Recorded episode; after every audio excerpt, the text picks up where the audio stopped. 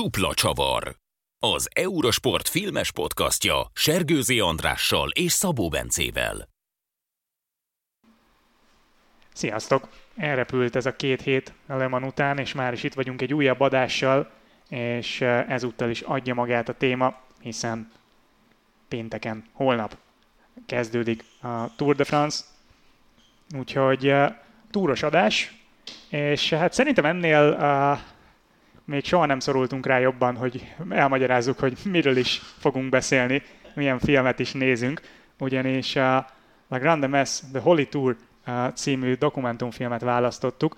Ez uh, egy olyan dokumentumfilm, ami a szurkolók oldaláról mutatja be a Tour de France-t, egészen konkrétan, vagy pontosan az izoár emelkedőjére látogatunk el, és ott követjük végig, vagy ott követi végig a film egy héten keresztül a szurkolók életét. Ehhez pedig természetesen egy bringás kommentátort, Révdani kollégánkat választottuk. Szia Dani! Sziasztok, köszönöm a meghívást! Nagyon sok mindenről lehet szerintem beszélni ennek a filmnek kapcsán. Elsőre nekem kicsit távolabbról indulva az jutott eszembe, hogy ha valaki így belegondol, akkor a, a Tour de France kapcsán nyilván a verseny, nyilván a, a, a elsőként talán inkább más oldalról fogná meg a történetet. Miért érdemes a szurkolókkal foglalkozni? Mi az a szurkolói kultúrája a túrnak, ami miatt uh, érdemes erről egy külön filmet forgatni? Um, szerintem ott vannak talán, de nem, nem is biztos egyébként, hogy ezt lehet így kijelenteni, hogy ott vannak a legbolondabb szurkolók, de az biztos, hogy a legtöbb szurkoló mondjuk egy szakaszon, vagy, vagy egy, egy versenyen akár, az, az szinte biztosan a túron van. Szerintem a túros szurkolói kultúrának vannak ilyen különböző részei, és ez, ez nagyon jól kijön egyébként ebben a filmben, hogy, hogy vannak a, a fiatalabb szurkolók, akik igazából, mint minden másban is a, a mostani mondjuk 20 éves generációk, igaz Bence? próbálnak kitűnni az emberek, és próbálnak minél nagyobb hülyeségeket csinálni, és sajnos ugye az elmúlt években azért elég sűrűn ennek a verseny itta meg a levét. A másik oldala a dolognak, ami a filmben ugye a főszereplőken keresztül jön ki, az az, hogy, hogy vannak Franciaországban olyan leginkább nyugdíjasok, de vannak simán dolgozó emberek is, akik igyekeznek ebbe a, a, a néhány hétben szabadságra menni, akik úgy élik az életüket, hogy a túr körül alakul ki a nyári program. És, és ezt lehet tudni, hogy ez Magyarországon is sok ilyen nézőnk van, aki rendszeresen írja a Twitteren, meg, a, meg akárhol nekünk, hogy kivesz két hét szabít a túr alatt, mert neki mondjuk nem tud elmenni nyaralni, vagy nem akar, mert meleg van, mindenkinek megvannak a maga preferenciái, és az nagyon nagy élmény egy csomó embernek, hogy a túron keresztül lényegében végigutazzuk Franciaországot, és szerintem eh, nem tudom, hogy a túr ebből a szempontból nagyon más mint a többi három hetes, de mondjuk a nézőközönség létszámát illetően eh, talán Baszkföldet leszámítva biztos, hogy a Vuelta előtt van, és, és valószínűleg a Giro előtt is egy picivel, bár ott azt, azt a nagyon nagy különbséget én nem érzem. Én nekem az maradt meg, amikor így gondolkoztam ennek a filmnek a valószínűsíthető keletkezés történetéről, hogy kicsit megfordítva álltak szerintem a sztorihoz, tehát találtak egy olyan jó alapanyagot idézőjelben a főszereplők szemében, akik, akik érdekesek, akik jól mutattak a kamera előtt, jól tudtak természetesen akár mozogni, és, és van egy ilyen egyébként unikális tulajdonságuk, hogy, hogy, hogy, ők, hogy ők erre időzítik ezt, a, ezt az egészet, és, és, ez így, és ez így adta magát ez a sztori. Tehát nem, a, nem is talán a túlnak a szurkoló, szurkolását, vagy a szurkolóit akarták bemutatni, hanem ezt a csoportot akarták bemutatni, akikben ez egy, ez egy érdekesség volt hogy ők egyébként így alakítják az életüket, ahogy Dani is mondja, hogy, hogy a nyáron ez mindenképpen meglegyen. És azért így látszott ez, hogy, hogy sokan így visszatérő emberek, sokan mások a tengerpartra mennek, mert fürdeni szeretnek, ők pedig azért, hogy azt az egy napot, azt ott, amikor elhalad előttük abban a nagyon rövid időben a mezőny, meg nyilván itt voltak ilyen idézőjeles kísérőprogramok is, ugye, majd talán belemegyünk, vagy nem tudom, de hogy, de hogy ez így ez, ez, ez nekik a, a, a pihenés, ez a szórakozás, és ezt a részét nem tök jól átadta a film, hogy, hogy ők így érzik jól magukat. Igen, viszont direkten abból nem igazán kapunk, hogy mi az ő motivációjuk, hogyan lettek ők kerékpár szurkolók. Ugye nincs, nincs olyan, ez ilyen tehát, hogy nem, ez nem az a fajta dokumentumfilm, ahol valaki szembeül a kamerával, és elmondja, hogy én Jean vagyok 64 éves Franciaországból, és ezért meg ezért ekkor és ekkor szerettem bele a Tour de France-ba, hanem az elejétől a végéig látjuk az ő életüket a hegyen, és Igen. ebből egyébként kiderülnek dolgok, kiderülnek, kiderül az, hogy visszajáró emberekről van szó, de nem derül ki az, hogy ez miért alakult ki így szerint.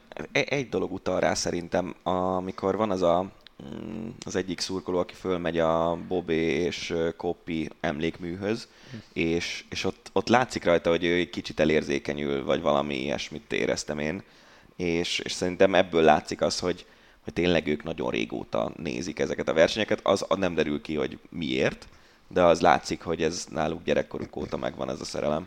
Szerintem ez egy ilyen alapvetés, tehát hogy az ember, tehát erről szól a film.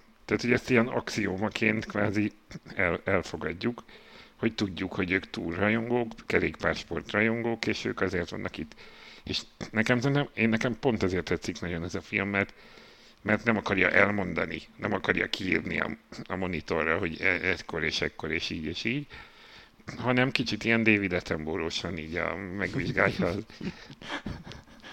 és akkor ez, ez így, tehát, hogy, hogy pont a, azzal meséli el a, a, egy kicsit sejtelmesen ugyan a, a múltját, hogy nem beszél róla, hanem csak látjuk.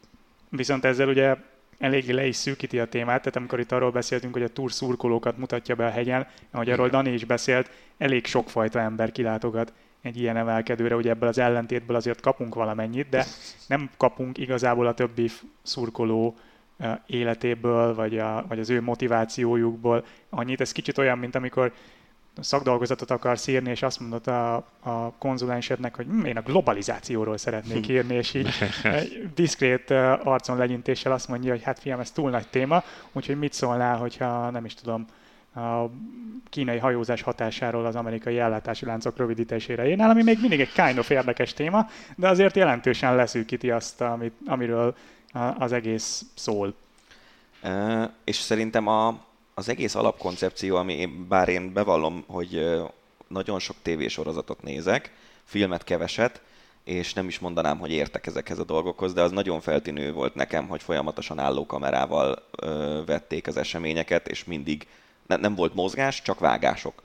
És, ö, és szerintem ez is szűkíti az egészet. Tehát, hogyha, hogyha lennének olyan jelenetek, amely, amelyekben a kamera akár az egyik néző, vagy egy, egyik szurkolóról a másikra átmegy, vagy ilyesmi, akkor már egy picit bővítené ezt a, az egyébként meglehetősen szűk világot, de szerintem nyilván ez egy koncepció volt a, a rendezők részéről, hogy, hogy ezt így szeretnék fölvenni. Hát és szerintem tökre nagy, pont ezért volt nagy a kontraszt. Tehát láttunk egy, egy hetet a hegyen, ami szól mindenről, hogy ott hogy élnek, meg hogy étterembe elmegy, meg stb. Meg fölmegy az emlékműhöz, meg elmeséli, a, hogy hogy ismerkedett össze a papa meg a mama. És akkor van egy, tehát a filmnek az egy nagyon kicsi része az, amikor konkrétan látjuk. Néha látunk a tévében jeleneteket, és kb. az utolsó 10-15 perc, ami arról szól, hogy itt most átmennek, és amikor megjönnek a a mindenféle egyéb szurkolók, ott ugye azért többféle réteget látunk, meg ennek a párizsiak, hogy elhangzik többször. Egyébként ezen nagyon nevettem, mert van egy nagyon jó barátnőm, aki most már tíz éve Franciaországban él, és francia férje van, aki az élete nagy részét Párizsban töltötte, és utálja egyébként a párizsiakat. és amikor beszélgettünk arról, hogy el akarnak költözni Párizsból, akkor kérdeztem, hogy és hova, és akkor beszélgettünk városokról, és kérdeztem, hogy és Lyon nem tetszik? És mondta, hogy az, az, az legkevésbé, mert oda mennek azok a párizsiak, akik, akik még talán a legrosszabbak, majd nyilván ezek után nem sokkal Lyonba költöztek. Így alakult az életük. É, ezzel kapcsolatban nekem is van ilyen személyes sztorim. Én kétszer jártam kint Tour de France-on, először még 2013-ban, amikor az a századik kiadás volt, és ugye Korzikán rajtoltak. És egyébként véletlenül keveredtünk oda a korzikai nagyrajt második szakaszára, és volt mindhármunknak, édesapámmal, bátyámmal Paris Saint-Germain-es pólónk. És tudod, úgy voltunk vele, vagy tudjátok, úgy voltunk vele, hogy hát beleolladunk a közegbe, ott ezt majd biztos szeretni fogják, épp hogy csak le nem köptek minket.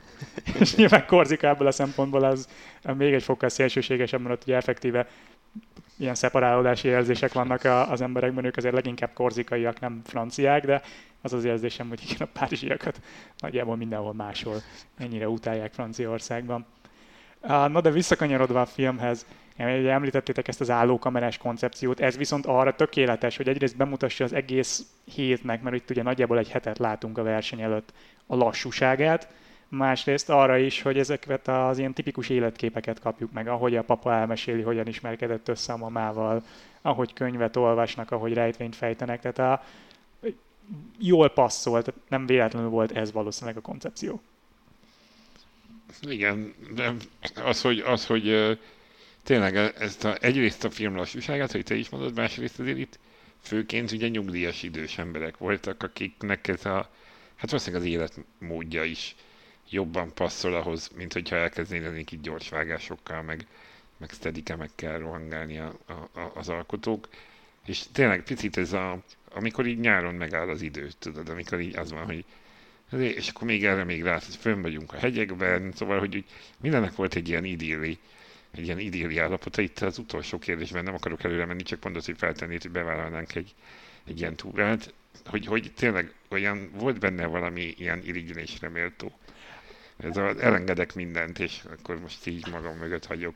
Majd igen. Igen, igen, de másrésztről meg, és ebből is kapunk nagyon sokat, ez azért egy elég nomád életforma. Ja, Tehát hát, a, ahogy a zászló mögött zuhanyoznak az emberek, hm. ahogy eh, reggelente jön föl a pék a hegyre, és a hasonlók, tehát itt azért eh, Na jó, de nem nagyon... láttad nyomát, hogy ők emiatt panaszkodnának, vagy nem, nem Nem, de ők valószínűleg ezt már 15 csinál, igen, csinálják aki, aki ezt először vállalja be, az érhetik kellemetlen meglepetések. Szerintem ennek az egésznek Nyugat-Európában nagyon más kultúrája van, mint nálunk. Lásd még a horvát tengerparti kempingekbe beérkező nem tudom hány ezer vagy tízezer német, meg holland, meg francia rendszámú autót, bár talán a franciák már inkább a saját kempingeikbe mennek, de, de szóval ez egy életforma tényleg. Én nekem egyébként, tehát van benne feeling tökre el tudnám képzelni azt, hogy így fedezzek fel olyan helyeket, ahol még nem jártam, és ahol sok minden érdekes van. Nekem nagyon nagy álmom az, hogy egyszer elmenjek így az Egyesült Államok nyugati részét végigjárni, hm. úgyhogy mondjuk nem tudom, lemenni, hát ha nem is Alaszkától, de mondjuk ilyen Vancouver magasságától, úgy, hogy közben érinted a sziklás egységnek a nagyon szép részeit, és eljutni mondjuk Mexikóig akár hónapok alatt, aztán hogy ez összejön valaha, vagy nem, az egy másik kérdés, de hogy így például el tudnám képzelni, hogy egy ilyen lakóbusz bérelek, és így járom. Az, hogy elmész e, mondjuk, mit tudom én, Kelet-Németországból, e, vagy Hollandiából a, az akármelyik tengerpart, tengerpartra, és ott vagy három hónapot egy ilyen lakóbuszban, az szerintem annyira nem buli, de, de van, aki ezt szereti. És hogyha egy Tour de France-t akarsz így megnézni? Hát ugye itt az a baj, hogy nem az van, hogy ők utaznak, mert uh-huh. ugye van, van a ismert példa a Pro Cycling Stats-es ember, aki, aki alapította a legismertebb, meg leginkább használt uh, ilyen kerékpáros statisztikai oldalt. Ők ezt csinálják, hogy ők mennek, és ugye mivel már mindenhol van mobilnet, ezért lényegében dolgozni tudnak, és amikor jön a szakasz, akkor megnézik de ők mennek innen-oda, amoda. Ezek az emberek, akik itt mondjuk 12 nappal a, szakasz, a túr érkezése előtt fölmennek már az izoárra, hogy jó helyük legyen, és aztán jön a párizsi 20 évesek társasága mi az ilyen gumimedencével, és rohangál előttük, az nyilván kellemetlen, de hogy ez szerintem nagyon más történet, és Mm, én akkor mennék ilyen lakóbusszal, hogyha kísérni lehetne vele a mezőny, szerintem nem, akkor nem, hogyha jó helyet szeretnék a hegyekben. Igen, azért itt eltöltenek egy hetet, és nem, látunk életképeket abból, hogy nézik a versenyt, de ugye egyrészt ennek is megvannak a technikai akadályai, mert hát fogni kell a kis adóvevővel a, a lakókocsi tetején a, a tévéképet, ami hol jön, hol nem. Ugye ez is egy visszatérő elem a, a filmben, másrészt pedig hát na, tehát nem, nem arról szól nekik a, az az egy hét vagy tíz nap a verseny előtt, hogy hogy egy nappal látéve a, a túrt nézik.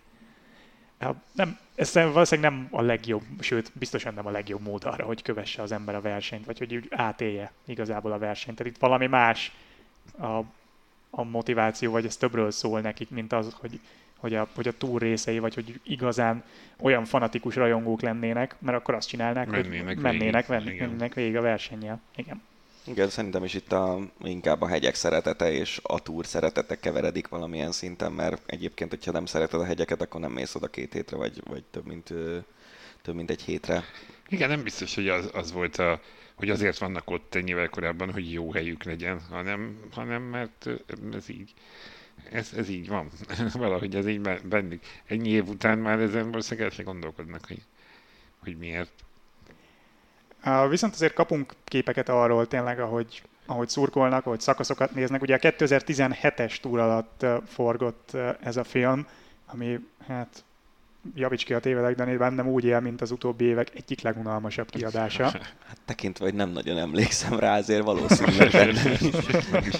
Hát ugye ez volt ez az év, amikor, amikor a, a Sunweb-ről szólt valamilyen szinten a túr, ugye Matthews nyert két szakasz plusz elvitte a zöld trikót. Ez volt az az év, amikor Szagant kizárták, igaz?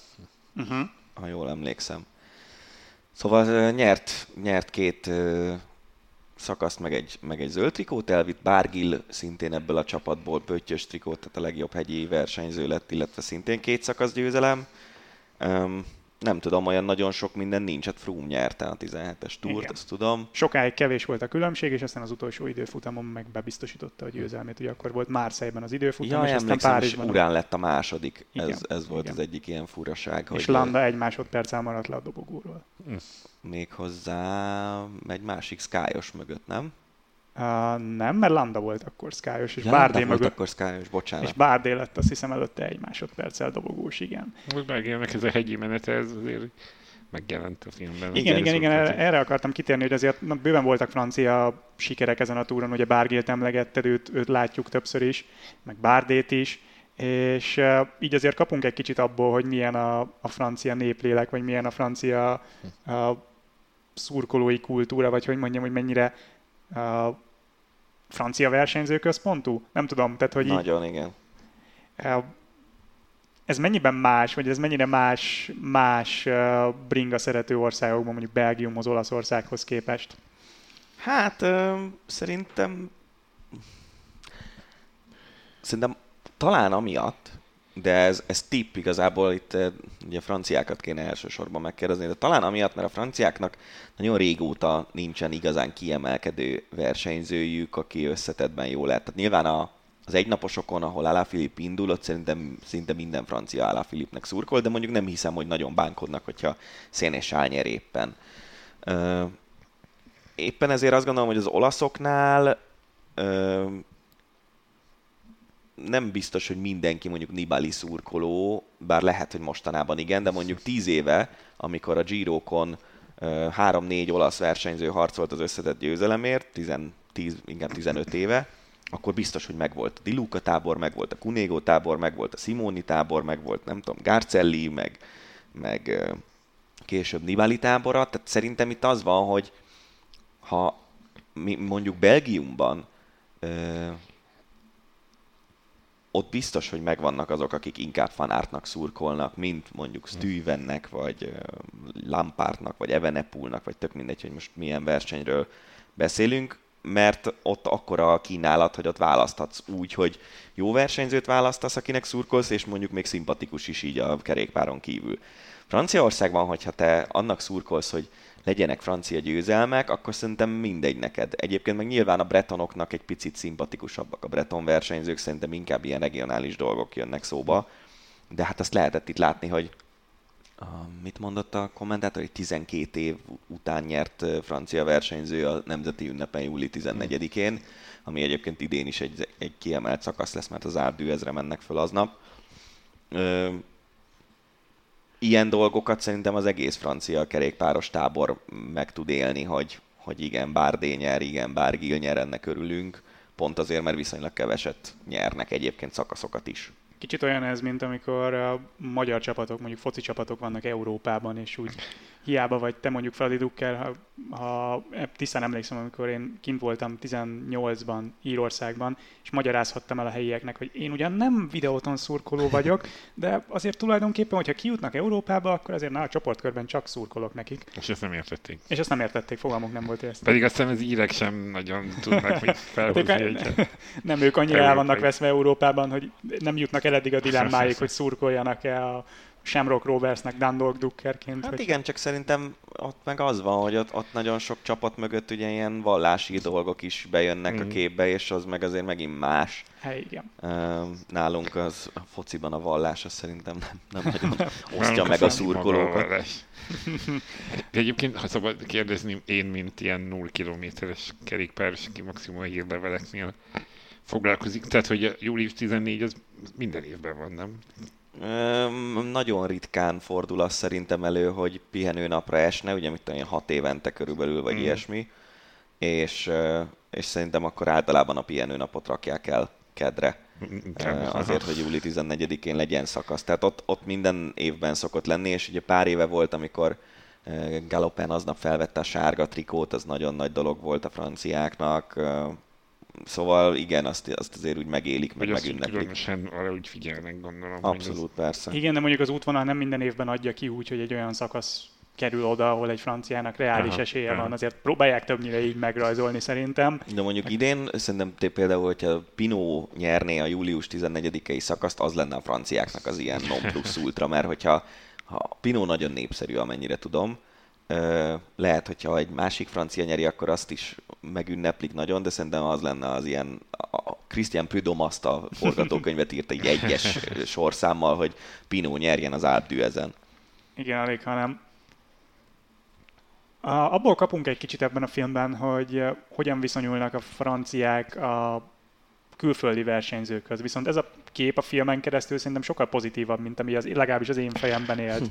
Tehát itt uh, Nyilván ugye elsősorban ezeket a, a, a nyugdíjas arcokat látjuk a hegyen, és ők ugyanúgy megtapsolnak mindenkit, ahol ez egy, ahogy ez egyébként mm, Olaszországban, Spanyolországban rendszeresen kiemelik a versenyzők, szokás. Franciaországban viszont ennek azért hát legalábbis ellentmondásosabb a kultúrája.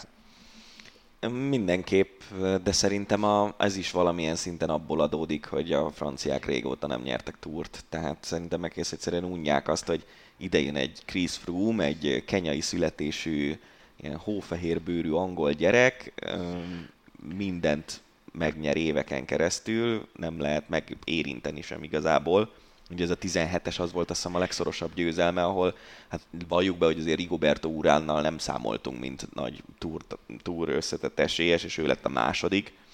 Szóval szerintem ez, ez, vagy ez, ez az oka annak, hogy a francia szurkolók annyira nem szurkolnak mondjuk a külföldieknek, de szerintem egyébként például Bretányban ez megint csak nem igaz, mert ott, ott a belgához, vagy a flamandhoz, meg a baszkhoz hasonló ilyen kerékpárőrült kultúra van, de az olaszokat is ide vehetjük.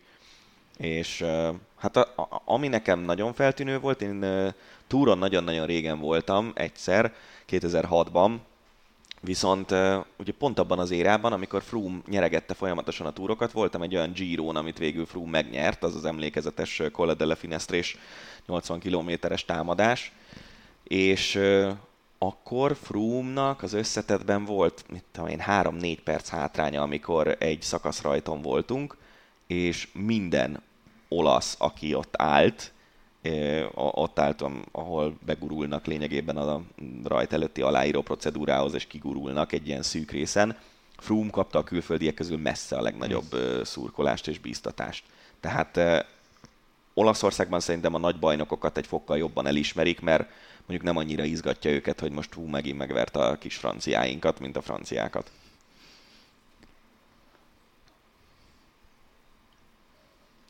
Jó, uh, haladjunk kicsit tovább, hogy a film eseményei mennek. Ugye nem, először nem a verseny érkezik meg, hanem megérkezik az, a amatőr, az amatőr verseny. Micsoda? A bagett. A, bagett, a, bagett, a bagett is meg, az minden reggel. Nem, az elfogyott a bagett. És milyen lehet, amikor már, gondolom azért ezek az árusok nagyjából felmennek ilyenkor a csúcsig, vagy az utolsó egy-két kilométerig, ahol már nincs senki, és akkor ott ha fönt vagy kellően magasan parkolsz, akkor ott a veszély, hogy le kell menned kicsit a helyről egy-két kilométert, különben elfogy előtted a bagert, mint amikor tízkor érsz ki a piacra, és már nincs, nem tudom, kígyóborka. Szóval megvannak ennek a nehézségei. No de jött ugye az amatőr verseny, ugye három-négy nappal járunk talán a, a túr előtt, amikor, amikor föl, föltekernek a, az amatőrek. Ugye ez is egy tipikus túrszokás, és azt hiszem ez csak túron szokás. A három hetesek közül szerintem igen, de egyébként azért ezeknek az úgynevezett ilyen Grand Fondóknak Olaszországban van a, talán a legnagyobb hagyománya. De a Tour ezt kitalálta már jó pár évvel ezelőtt, hogy ilyen Etap de Tour néven létrehoznak egy tömegrendezvényt, mint ahogy egyébként a nagy egynaposoknak is van ilyen amatőr változata szinte mindegyiknek, nem csak Franciaországban. És ugye, hát ilyen olyasmi kicsit, mint a New York maraton, hogy ilyen majd, nem kihalásos alapon tudsz bejutni egyáltalán a résztvevők közé. Minden évben egy másik szakaszt lehet letekerni, általában valami hegyesebbet, tehát azért kell hozzá egy elég komoly kerékpáros tudás, hogy az ember egyáltalán végig tudjon menni rajta. De ez egy nagyon-nagyon népszerű program, és, és tényleg nagyon sokan edzenek azért, hogy egy szakaszt végig tudjanak csinálni a túron. Ugye itt nyilván azt az emelkedőt látjuk, ami egyébként a filmnek is a főszereplő, az izoára tekernek föl. Maga az izoár egyébként milyen szerepet tölt be a Tour de France-on, mondjuk hova sorolnád a legendás emelkedők között? Hát vannak, hogy mondjam, nem, nem a top kategória talán, de ugye a második szintre igen. Hát szerintem a, ugye a top kategória az a Pireneusokban a Tourmalé, annak van talán a legnagyobb ö, hagyománya. A, az Alpokban ugye a magassága miatt a Galibiét ide kell sorolni, mert az majdnem 2700 méter magas hágó, az Alpe szerintem amiatt, hogy az elmúlt évtizedekben mennyire hozzáíródott a túr történetéhez az, hogy az Alpe ott van az útvonalban, meg ugye a Mont Ventoux az, ami nem, ami külön áll kicsit ezektől a nagy hegységektől, de, de hasonló, ott ugye haláleset is volt a 60-as években. Szóval ezeknek, ezeket gondolnám így első körben a top-top színnek, de az azért az Izoár is egy olyan emelkedő, ami mondjuk szerintem ritkán van ott egyébként hegyi befutó, és ezt nem néztem utána, de de ugye pont ebben az évben, 17-ben hegyi befutó volt, és Nagyon, nagyon úgy rémlik, hogy nagyon, nagyon hosszú idő után volt újra hegyi befutó a túron, és szintén azóta sem. Igen, általában az ilyen nehéz alpesi szakaszokon szokott egy hegy lenni a sok közül inkább, mint hogy, mint hogy ez egy döntő hegy legyen. Viszont szerintem nagyon sokszor ö, olyan szakasz része volt, amire azt mondtuk, hogy az a király szakasz az adott évben. És ezek a, ezek a hegyek, amiket most mondtál, ezek mindig, mind, ez milyen gyakran, hogy minden évben benne van a... a Nem, ez, ez inkább úgy szokott lenni, hogy hát azt mondom, hogy átlagban szerintem három évente egyszer, vagy, vagy a ha. Tourmalé az talán inkább két évente egyszer, vagy három évente kétszer mondjuk. Mert az uh, most nem, nem láttam az idei listában, de lehet, hogy csak nem tudtam, hogy hogyan kell dekódolni. Nem, nem, nem, nincs, nincs, nincs idén az izoár. Idén a nagyobb emelkedők közül ugye egyrészt a Alpe ezt másszák, igen. igen, másznak fel a Galibiére, e, és visszatér például egy olyan emelkedő, ami nem tartozik ezek közé a top kategóriás, ilyen tényleg legendás emelkedők közé, de megvan a maga története a túron, ez a Hautakam, a Pireneusok Pireneusok? Igen, a Pireneusokban, uh, amit uh, idén nagyon hosszú idő után másznak újra. Igen, egyébként most megnéztem, és uh, hegyi befutó az izoáron, az, uh, az akkor volt először, 2017-ben. Uh, és, és mondom, ilyen, ilyen nehéz alpesi szakaszokon egyik hegy volt inkább általában, de már elég régóta ilyen kiemelt kategóriás hegy, tehát nyilván ez egy nehéz emelkedő. Um, talán inkább az, hogy, hogy egy nehezítő hegy, egy, ilyen, egy olyan napon, ahol mondjuk 150 km alatt 3-4 komoly emelkedőt kell megmászni. És mennyire lehet egy emelkedőt mesterségesen ilyen legendássá tenni? Itt most ne, nyilván neked van tippet, hogy mire gondolok itt a Planche de Belfi esetére, amit az elmúlt tíz évben, hogyha nyolcszor nem nyomtak bele az útvonalba, akkor egyszer sem. Nagyon érdekes volt a, a Cycling Podcast Femina, a női bringás al, al podcastja, a Cycling Podcastnek, ott beszélgettek arról, hogy eh, a női brit körversenyen egész egyszerűen minden évben van benne egy ilyen hosszú transfer, amikor Anglia keleti, vagy déli, vagy északi, vagy valamelyik részéről elmennek Velszbe, mert azok a helyi önkormányzatok támogatják a versenyt, és nyilván azért támogatják a versenyt, hogy ott rendezzenek szakaszokat. És ismételd meg Léci a kérdésed, mert akkor eszembe fog jutni, hogy mit akartam Mennyire lehet mesterségesen legendás ja, tenni egy emelkedőt, mint a planst. Szóval, hogyha, hogyha benne van minden évben egy emelkedő egy túrban, annak valószínűleg az az oka, hogy így befizették magukat. A, ugye a planche az ráadásul kicsit más régió is, mint, mint ezek északabbra van Kelet-Franciaországban. Én, én nem tudom, hogy de nyilván, hogyha egy emelkedőn nagyon sok nagy csatát látsz, akkor egy előbb-utóbb legendássá hmm. válik. De, de szerintem ez azért az, hogy minden évben benne legyen az útvonalban, ahhoz a, a, annál több kell. Most a plans az ugye azért kezd legendássá válni, mert hát volt egy túra, ami ott dölt el 2020-ban, az időfutamot rendezték ott, és, és akkor ugye Pogácsár fordított Roglicsal szemben egy ilyen teljesen valószínűtlen időfutam teljesítménnyel, és, és szerintem ez, ez volt az első olyan igazán legendás plans, amire az ember emlékszik. Jó, nyert ott Froome emlékeim szerint, de sokszor például hazaértek szökések, ugye Dylan Töns nyert ott szakaszt, nem? Meg, meg nyert egyet, Alá Filip talán. Akkor lehet, hogy valamivel keverem. Jól, mert az az a szakasz volt, amikor, a Töns, amikor Töns nyert. Ja, ja, ja. Ja, igen, és Alaphilippek Pino megtámadták a többieket, miközben Töns nyert elmenésből. Szóval szerintem az igazán legendás hegyek azok úgy alakulnak ki, egyrészt, hogyha már a nagyok is mentek rajtuk, mint mondjuk Koppiék idejében is már használt hegyek voltak, az nyilván megvan a múlt. Ha meg új emelkedőkről van szó, akkor, akkor az ilyen igazán nagy csaták, és mondjuk ahogy az Angliru a Vueltán legendás emelkedővé vált tényleg néhány év alatt, ugye ott, ott elsősorban az iszonyatos durva meredekség miatt. Congolán ugyanez. Congolán ugyanez az olasz körversenyen. Én a, a planst azt nem érzem még ebben a kategóriában, de mondjuk lehet, hogy, hogy az izoár alatti szintre meg már odaért. Nem tudom, ez, ezek általában ilyen gazdasági dolgok, hogy, hogyha ennyire nyomatnak egy emelkedőt a túrszervezői. Tehát, hogy még, egy, még az ilyen nagy szinten is van, hogy be lehet vásárolni magát oh, egy területnek? Nem, nem csak, hogy van, ez gyakorlatilag ebből élnek. Hát a, a, ha mondjuk te... szint fölött már... Nem, nem, hát ugye az van, úgy néz ki nagyjából egy túrnak a megrajzolása, hogy egyrészt az hagyomány szokott lenni, hogy minden évben változik, hogy melyik irányba mennek körbe. Mert ugye a, a nagy hegyek, az igazán klasszikus hegyek, azok a Pireneusokban vannak, van a Vantú, a Pireneusok meg az Alpok között, és az Alpokban vannak még nagy emelkedők, és általában évről évre változik az, hogy melyik van előbb. Tehát, hogy a harmadik hét emelkedői azok a Pireneusokban vannak, vagy az Alpokban vannak.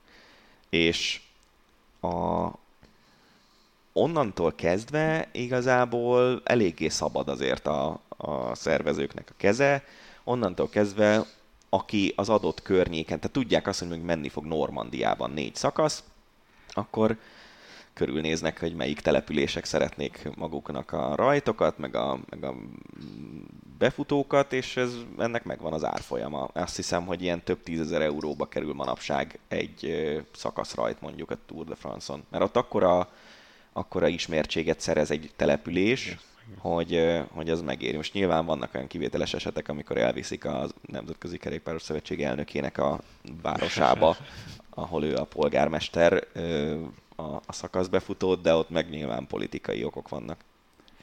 És ugye mondtuk is, hogy az Izoár nem volt soha hegyi befutó. Ez is egy tendencia, hogy az utóbbi években leviszik a szakaszok végét a hegyekről általában le a völgybe egy településre. Ez gyakran elhangzik közvetítésben is, hogy a hegy nem fizet, igen. A település alatta meg, igen. De egyébként most az idei ez ilyen szempontból szerintem kivételes, mert most viszonylag sok hegyi befutónk lesz majd. Ugye lesz a plans, és lesz kettő az Alpokban, meg kettő a Pireneusokban, hogyha jól emlékszem. Így van, mert a Pejregült és a Hautakam a Pireneusokban, igen. és az Abdőez, illetve még egy... A Granon. Granon, Granon, igen, az, Alp, az Alpokban, igen. No, hát csak megérkezik a, a verseny is a, a film végére. és ez a klasszikus mondás, hogy kimész, órákat, adott esetben napokat ott vagy, és aztán egy perc alatt elmegy az egész. Nyilván azért ez ennél valamivel komplexebb. Tehát azért majd, hogy nem azt mondhatjuk, hogy a, a szakasz napja az egy egész napos program kint a szurkolóknak. Abszolút. A, a szakasz napja az egy egész napos program. Üm, nyilván most ez olyan, hogyha te a hegyen vagy, az utolsó emelkedőn ráadásul az adott szakaszon, akkor az, az talán a legjobb, mert ott biztos, hogy látsz csatát, biztos, hogy látsz 25-30 perces hátrányal érkező gruppettót. Ugye a verseny előtt egy olyan másfél-két órával elmegy ez a reklámkaraván, ami, ami minden évben egy szórakozás. Egyébként az tök érdekes volt, hogy a, az egyik utolsó jelenetben a, a néni pakolgatja a különböző ilyen repi termékeket, hogy amikor én kim voltam a túron, az valami egész elképesztő, hogy milyen dolgokat ö, adnak. Tehát volt például olyan szponzor, aki ilyen kis vékony kolbászokat osztogatott az embereknek, voltak sajtok, volt, hát ugye nyilván ezek az ilyen integető kezek, amik szoktak lenni az embereknél, ez a zöld kéz, de azt hiszem a Kaiz Párny egy ilyen mókus, egy ilyen ugyanolyan karton mókust adott.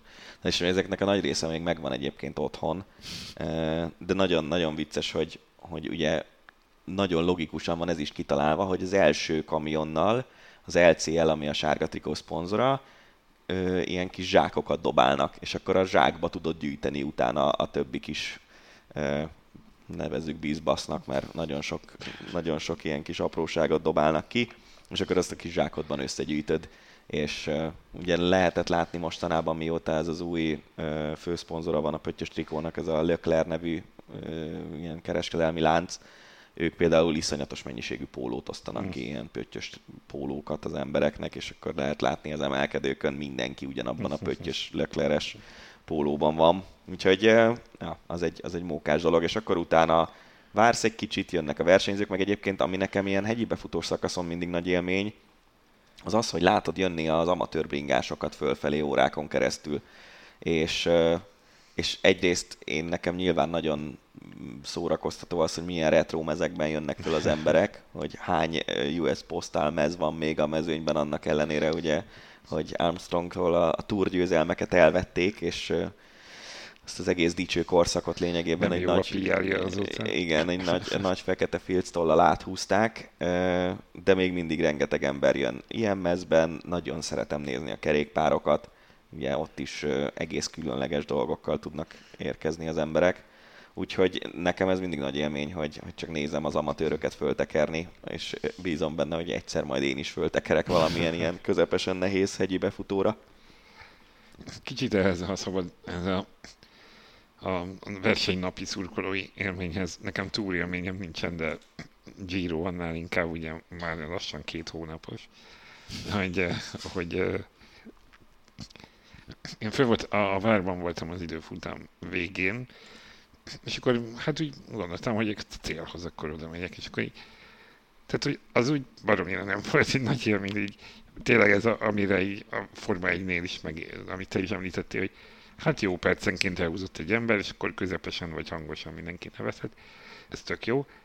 De hogy aztán, amikor így találni lehetett más helyeket, ahol jobban el lehetett látni, meg amikor nem is feltétlenül maga a, az a rész volt élmény, hogy befutott valaki, hanem amikor a, a körítéseket lehetett látni, a kocsikat, ahogy kanyarodnak ki, meg ahogy...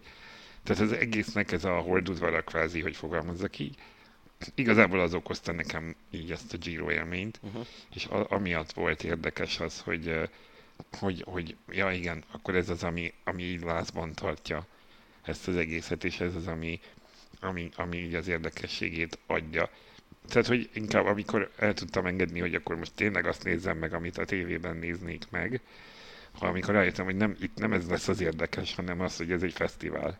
Igen. És hogy akkor ezt mög, nézzünk mögé, és egy kicsit akkor nézzük meg az embereket, hogy pont ez, hogy milyen repicucok, meg milyen bóckodós jelmezek, meg, meg nem tudom, még fölfújt gumimatrac nem volt, de, de minden más.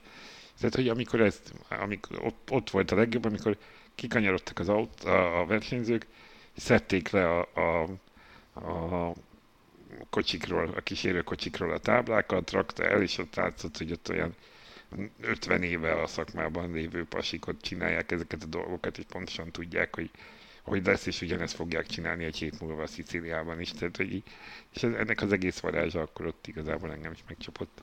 Igen, szerintem amúgy a, e, e, ezt ugye részben azért látjuk, hogy milyen logisztikája van egy ilyen kerékpárversenynek, de igazán akkor látod, hogyha élőben látod. Uh-huh. Az, hogy mondjuk a, itt az Aquincum Hotel parkolóját, ami azért nem olyan kicsi, három csapat fért el lényegében, mert, mert annyi járművel jár egy ilyen verseny, és szerintem, hogyha valaki mondjuk ilyen logisztika szakra jár egyetemre, és szereti a kerékpársportot, akkor ebből írjon szakdolgozatot, mert iszonyatosan érdekes, iszonyatosan érdekes történet, és akkor ezeket a külföldi rajtok még bonyolítják ezerrel, hogy, hogy van olyan csapat, amelyiknek mondjuk nincs két ilyen A-kategóriás mm. busza, és akkor a véget ér Balatonfüreden a szakasz, és két buszsofőr levezet, nem tudom, 1600 vagy mennyi kilométert Katániába, vagy hova, hol volt a következő szakasz rajta, vagy Messina.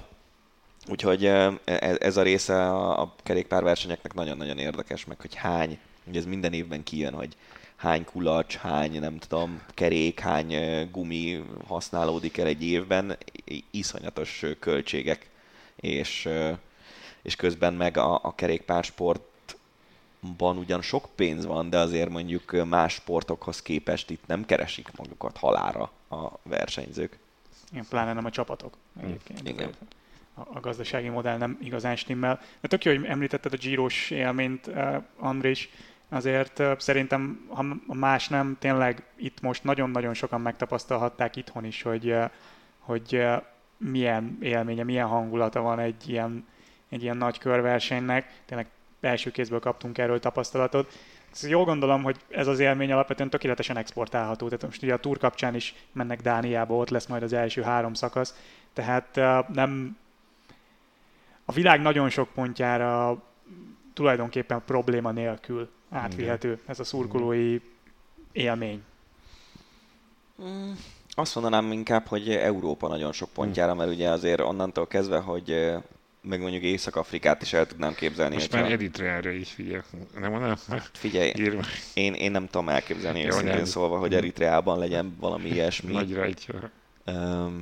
Az olaszoknál ugye ott egy nagyon bonyolult ilyen nem rabszolgatartó, mi ez ilyen gyarmattartó, gyarmattartó igen, mm. köszönöm. Szóval ilyen gyarmatosító múlt van Eritreában, ami azért az elmúlt években átértékelődött elég rendesen ott is.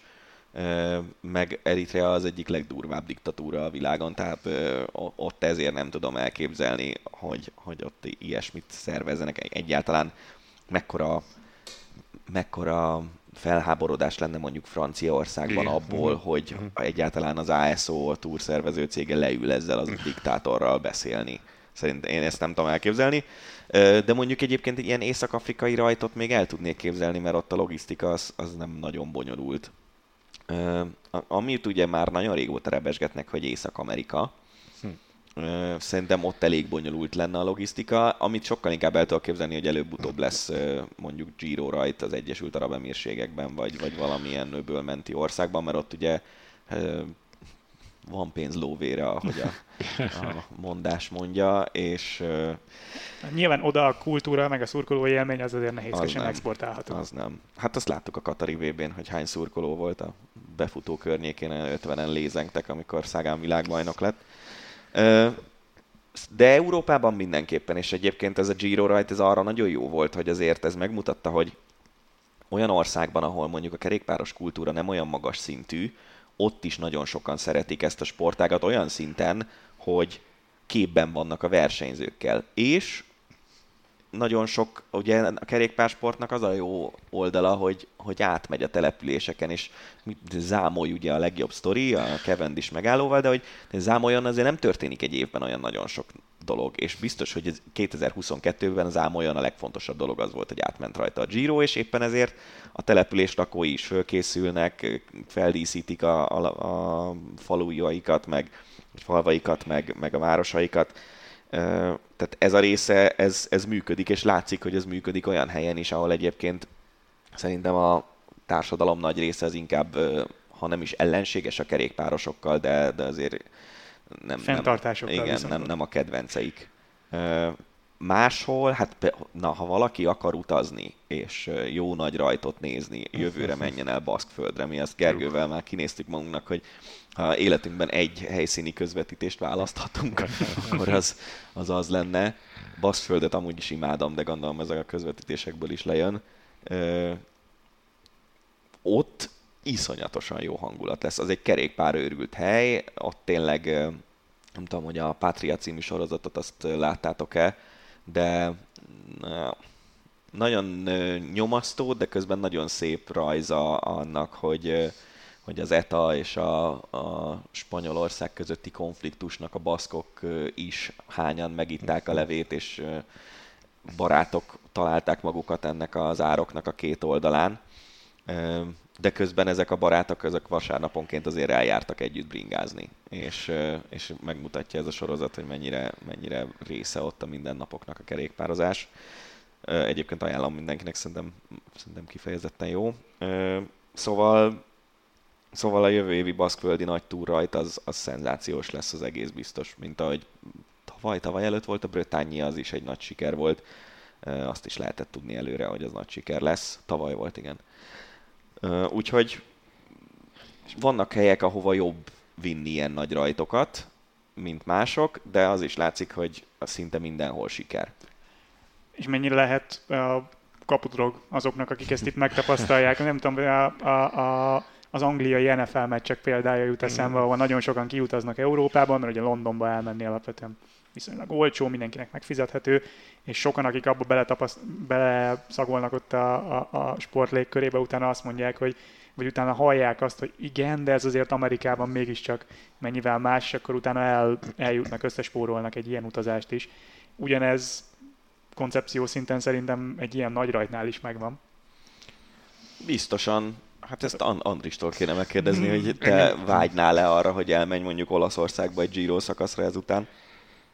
Ez így nem merült fel, de, de az biztos, hogy bevonz. Tehát, hogy én azt gondolom, hogy akkor kapudrog, hogyha van benned egy alapvető érdeklődés a, a kerékpársport iránt. Nyilván most már három éve itt a szerkesztőség belül valamennyire muszáj, hogy, hogy elkapjon a, a, a, a kerékpárlánc, majd ilyen tekerjem a mondást, de hogy és ez arra jó tényleg, hogy, hogy, eh, hogy az itthoni szakaszokat eh, abszolút érdeklődéssel figyeljem, de, de azért azóta az nem merült fel bennem, hogy, hogy, hogy akkor mondjuk a nyári nyaralást ezt e köré szervezzem. Na, akkor te nem fogsz felmenni az izóára tíz napot kempelni. hát ha, nem, ha, ha Franciaországban lennék, akkor nem biztos, hogy nem mennék fel. De itthon, tehát hogy igazából itt itt szerintem inkább az, hogy elutazni, hogy akkor most így bevállalni egy ilyen hosszabb túrát. Tehát, hogy, hogy annyira viszont azért felpörget, szóval, hogy, hogy elkapott az a fajta versenyláz, és akkor most elhangzott a film magyar címe, mert az is van neki. Ja, van magyar címe? Igen, ez, ez két éve egy fesztiválon mutatták be ah. itthon, és akkor adtak neki egyet, hát szerintem azóta senki nem használta. És ez a cím, hogy versenyláz? Igen. Egész jó az átlagos magyar címadáshoz képest. Szóval, hogy elkapott a versenyhez, és azért néztem utána is a tévében, ami eddig inkább csak az eredményeket követtem, mondjuk egy ilyen három hetesen, most már úgy néztem több szakaszt is élőben. Tehát, hogy ebből a szempontból igen, be tud szívni. Meg egyébként szerintem, ami Magyarországon sokak felé kinyitja majd ezeket a versenyeket, az az, hogy most már lehet vagy magyar versenyzőknek igen. szurkolni, és szerintem mondjuk, hogyha jövőre úgy alakul Walter Atti programja, hogy hogy túrozni fog, ami szerintem azért előbb-utóbb eljön ez a, ez a pillanat, akkor majdnem biztos vagyok benne, hogy mm. lesznek olyan magyar szurkolók, akik legalább egy-két hetet kimennek Franciaországba és követik a versenyt, hogy szurkoljanak neki. Igazából ez a kérdés maradt a végére, amit közben már pedzegettünk, hogy, hogy akkor abban azért alapvetően egyetértünk, hogy egy ilyen kempelős tíz napig várunk a mezőnyre túrát, egyikünk sem vállalna be. Különböző okokból, nyilván Andris nem mozgatja meg annyira, hogy az utazás maceráját vállalja, mi meg szerintem leginkább azért, mert egyszerűen nem tudod olyan szinten követni onnan a versenyt, ami, ami minket megmozgat. Igen, igen. Én azt mondom, hogy ha úgy lehetne kísérni a versenyt lakóbusszal, hogy minden szakaszon kinézel egy jó helyet, és úgy kimész, azt csinálnám, de nem három hétig, hanem mondjuk egy hétig maximum. De ezt nem lehet? Tehát, hogy ez lehet, lehet, csak nyilván akkor mondjuk az izoárra már nem jutsz föl, hanem akkor ott a, mint ahogy én úgy olyan túrszakaszon voltam, hogy a, az utolsó emelkedő Aha. lábánál volt egy parkoló, és akkor ott leraktad a kocsit, és fölsétáltál, ameddig jól esett. Meg Giro szakaszon is így voltam, hogy 6 kilométerre a céltól tudtunk leparkolni. Szóval az, az más kicsit, mert akkor nem, a, nem az van, hogy a lényegében a teraszod előtt megy el a túr, hogyha 12 napra kimész, de egyszer.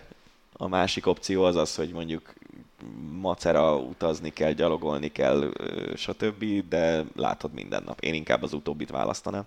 Ja, én is alapvetően szeretnék olyan nyugis állapotba kerülni, hogy tíz napig ücsörögjek egy emelkedőn, és, és várjam, ahogy jönnek a versenyzők, de ez a pillanatnyi életformámtól ez nagyon-nagyon-nagyon messze van. Úgyhogy én nem személy szerint, de ha, tehát hogy mondjam, jelentősen nagyobb kedvem lett volna egy ilyet, vagy jelentősen nagyobb kedvem lett egy ilyet megcsinálni a film megnézése után. Tehát ilyen szempontból nagyon tudom ajánlani a La Grand Mass, The Holy Tour, vagy a Versenyláz című filmet. Tényleg nézzétek meg, mert, mert egyrészt tök jól bemutatja ezt a, ezt a világot, még akkor is, hogyha leginkább csak egy szegletét, másrészt tényleg kedvet csinál, annak ellenére, hogy mindhárman arra a konklúzióra jutottunk, hogy ilyen-olyan okokból nem. De, de szerintem, szerintem ezért is érdemes megnézni ezt a filmet. Igen, igen, és filmélményként is, szóval szerintem a dokumentumfilmeknek az a fajtája, ami, ami tök jól úgy hangtalanul, ugye a háttérben, tehát nem, nem nyomul az arcodba a rendezői koncepció, nem akar mindent elmondatni, elmondani, egyszerűen csak úgy, úgy van, és úgy jó nézni. Ne, szerintem ez tökéletes végszó, úgyhogy mi mostanra búcsúzunk, remélhetőleg szokás szerint két hét múlva jelentkezünk majd a következő epizóddal, van már tervünk, hogy mit szeretnénk, de ezt egyelőre most inkább nem áruljuk el még alakulóban van, de tartsatok velünk legközelebb is. Köszönjük a figyelmet, sziasztok! Sziasztok!